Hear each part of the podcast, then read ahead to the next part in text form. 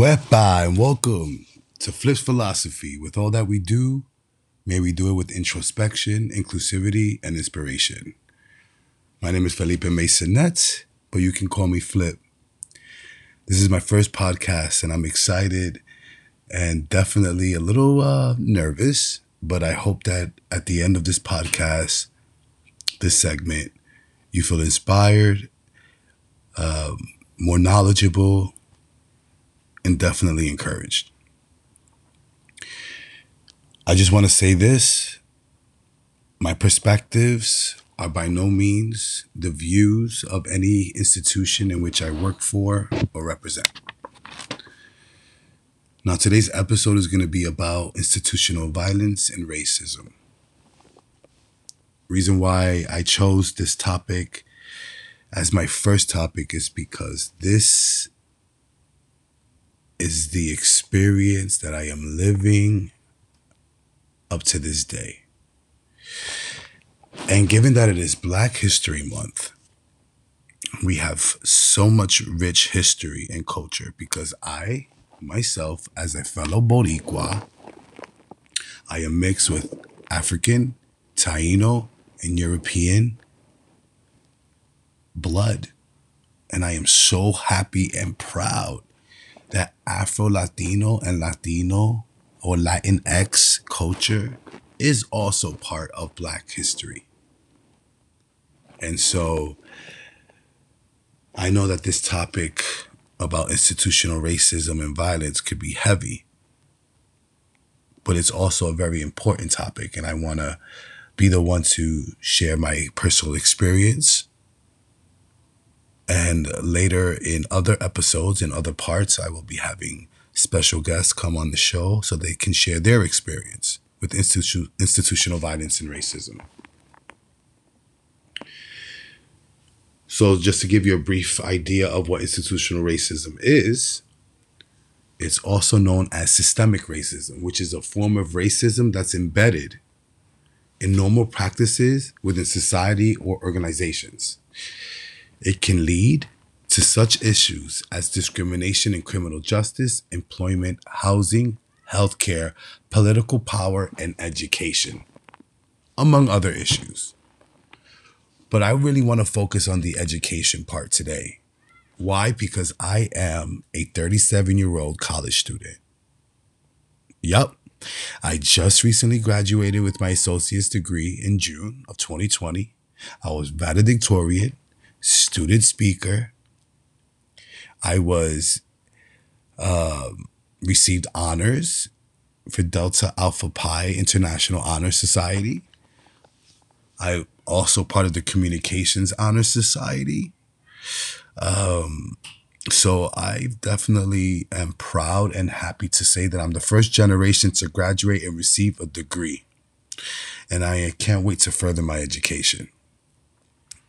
Now, growing up poor, being a cis, gay, Latin X man, I definitely have had my share of institutional racism, violence, probably since grade school.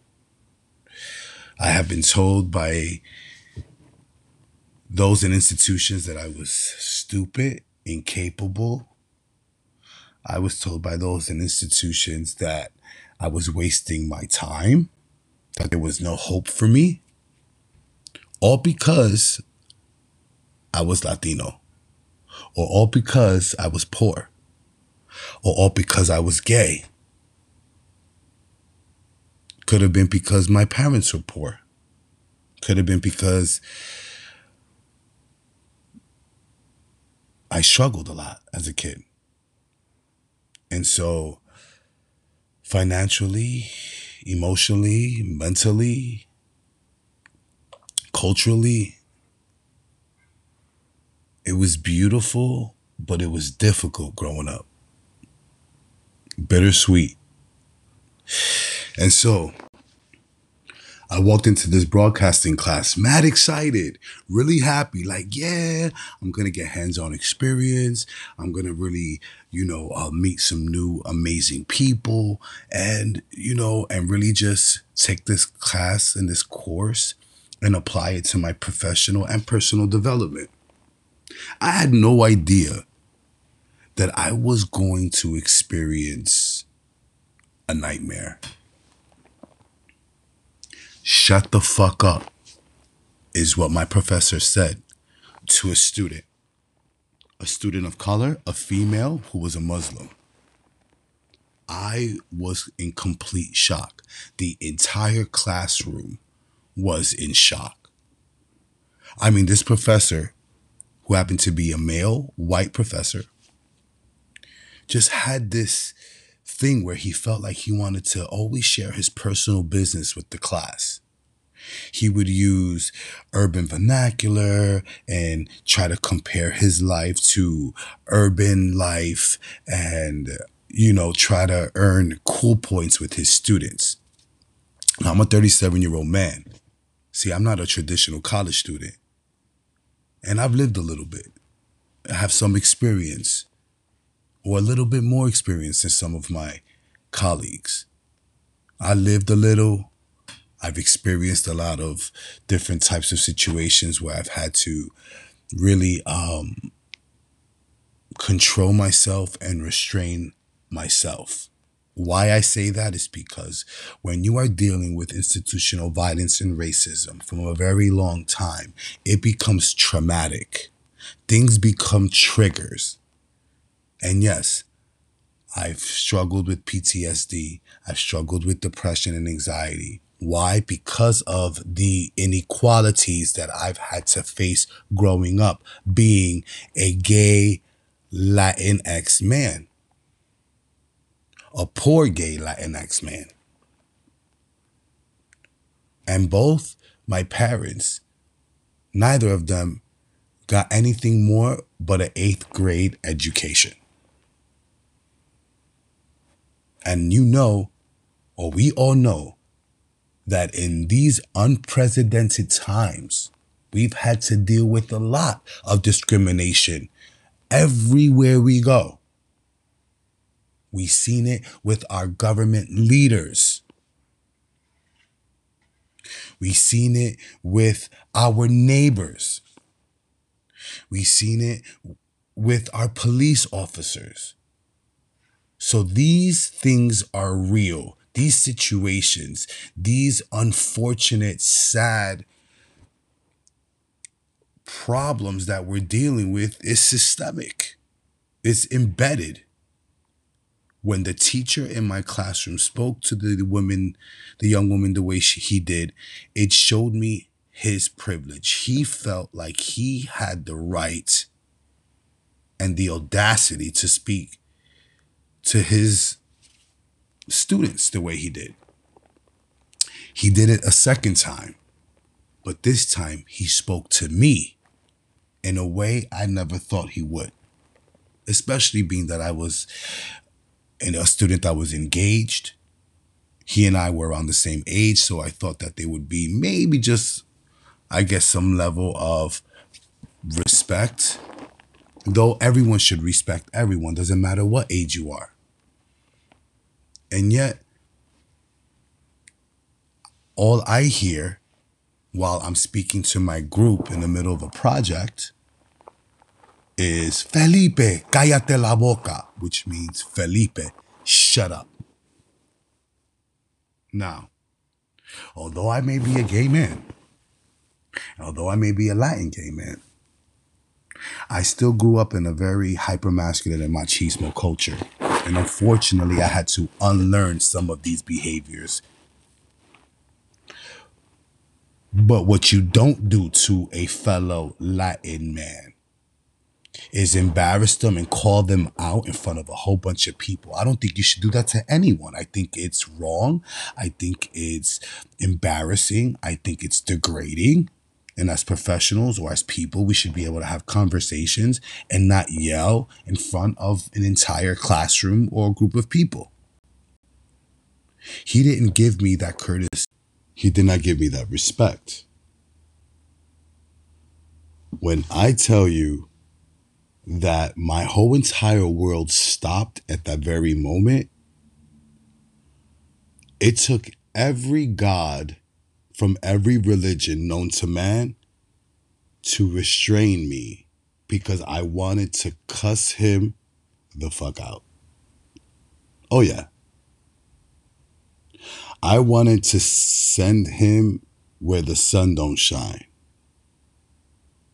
But do you see that was part of the plan?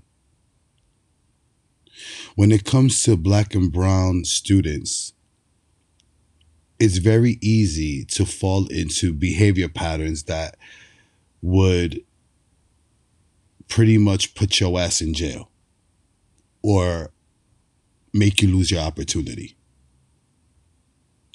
I had to learn through my experiences to really think about my actions before I reacted. I've always led with love. I always cared for people, respect people. If you know me, you know that's true.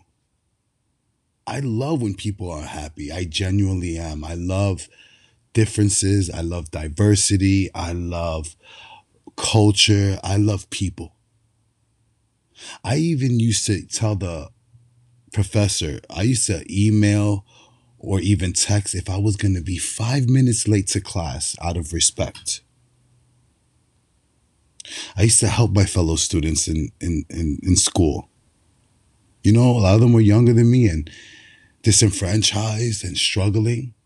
I would feed some of my classmates, I would give them supplies. And my professor would see this. He would see the community that we were trying to build and keep together because a lot of us come from really humble backgrounds. But this dude did not give a crap about me or his students of color. And you know, that day I won. It was the beginning to a winning battle. Though I felt embarrassed and my anxiety started to kick in. And in that moment, I was sweating, and the entire classroom was staring at me when he told me to shut the fuck up. But I kept my composure. I, kept my composure.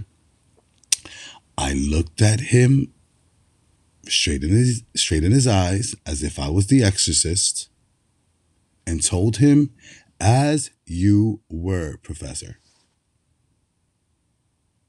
as you were professor for the rest of the class for the rest of the time that we were there no one said a damn word no one had a question no one uh made a move. I'm telling you, when I tell you when that when it was time to leave, everybody got up. I left first. And when I tell you that I was so sad and so broken because I have had not been embarrassed in front of people like that since I was a teenager, maybe.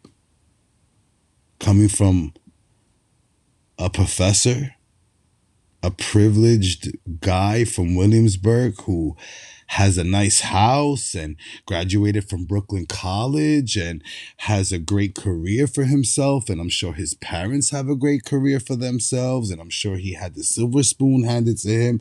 And look, when you have been blessed since you have been born, that is to be appreciated and to be grateful for. But your white ass is not going to get me. And you know what? I realize that I am better than I used to be. And I am not what he thought I was. And I am not a damn statistic. And so what I did was I reported his ass.